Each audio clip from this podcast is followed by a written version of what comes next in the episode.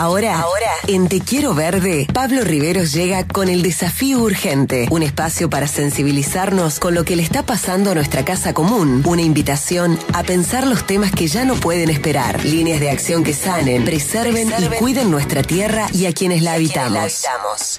Víctor querido, ¿cómo estás amigo?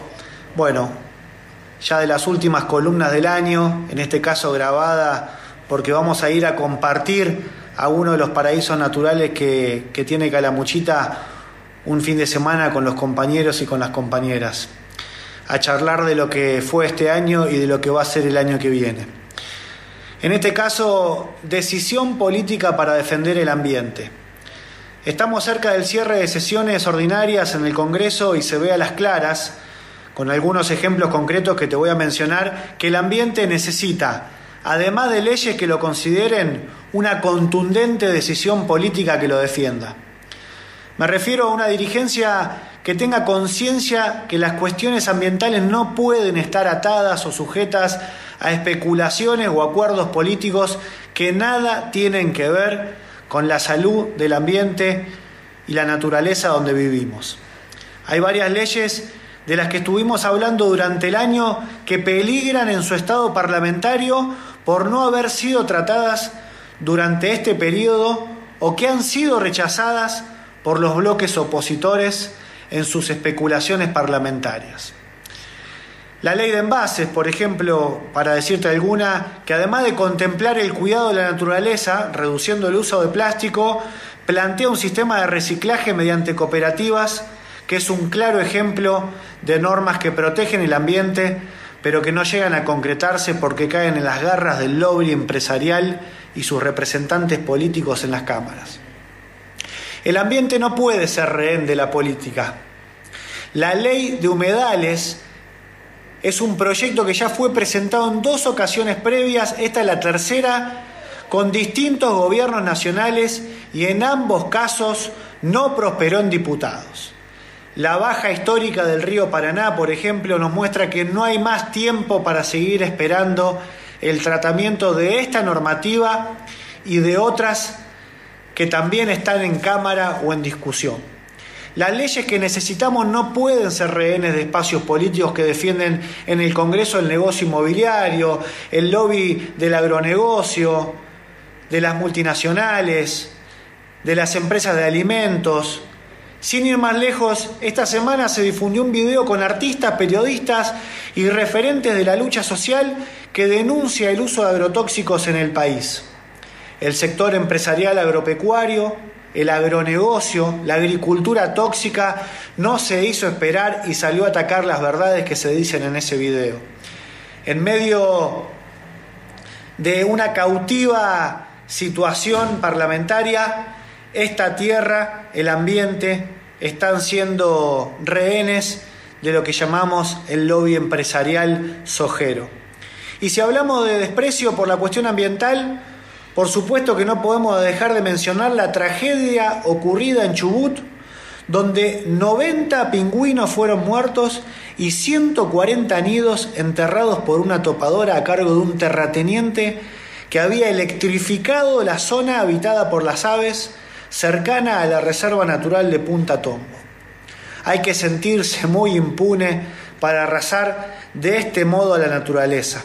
Por eso tenemos que pelear para que los responsables les caiga todo el peso de la ley.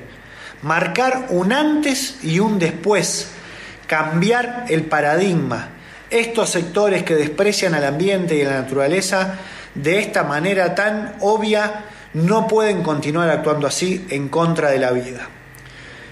Pero si las leyes no se sancionan, no hay manera de defender a la naturaleza en los tribunales. Sin decisión política nos quedamos sin normas que regulen y amparen y nos amparen ante el daño ambiental. E incluso, a veces, con las leyes sancionadas hace falta la decisión política de los gobernantes de hacerla valer y la voluntad de la justicia para aplicarlas como en esta horrible matanza de pingüinos. Si cambiar el paradigma sobre el respeto de la naturaleza necesita de la justicia y necesita de la fuerza de la ley.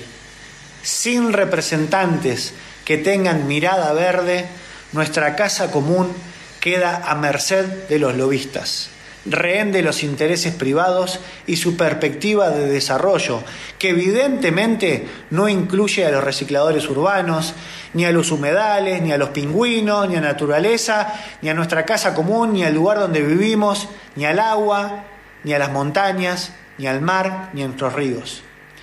Si cuando elegimos a nuestros representantes no consideramos todo esto, esos espacios de representación política van a estar siempre ocupados por aquellos que defienden los negocios, en lugar de lo que realmente necesitamos. Representantes que defiendan a la naturaleza y a nuestra madre tierra, defensores de los intereses de la vida. Así te dejo, mi querido amigo, y me voy a respirar aire profundo al durazno junto a nuestros compañeros y compañeras para ver cómo encaramos el año que viene. Te mando un fuerte abrazo y no sé si ya diste a conocer la noticia, pero felicidades porque el año que viene nos volveremos a encontrar en este programa, esperando una horita más para celebrar este Te Quiero Verde. Un fuerte abrazo.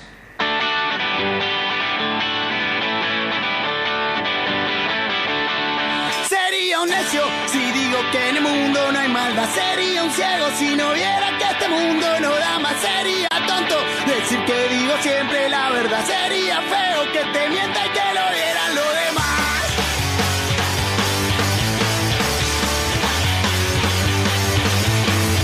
Algunos días la lluvia gris no te deja salir. Algunas noches el miedo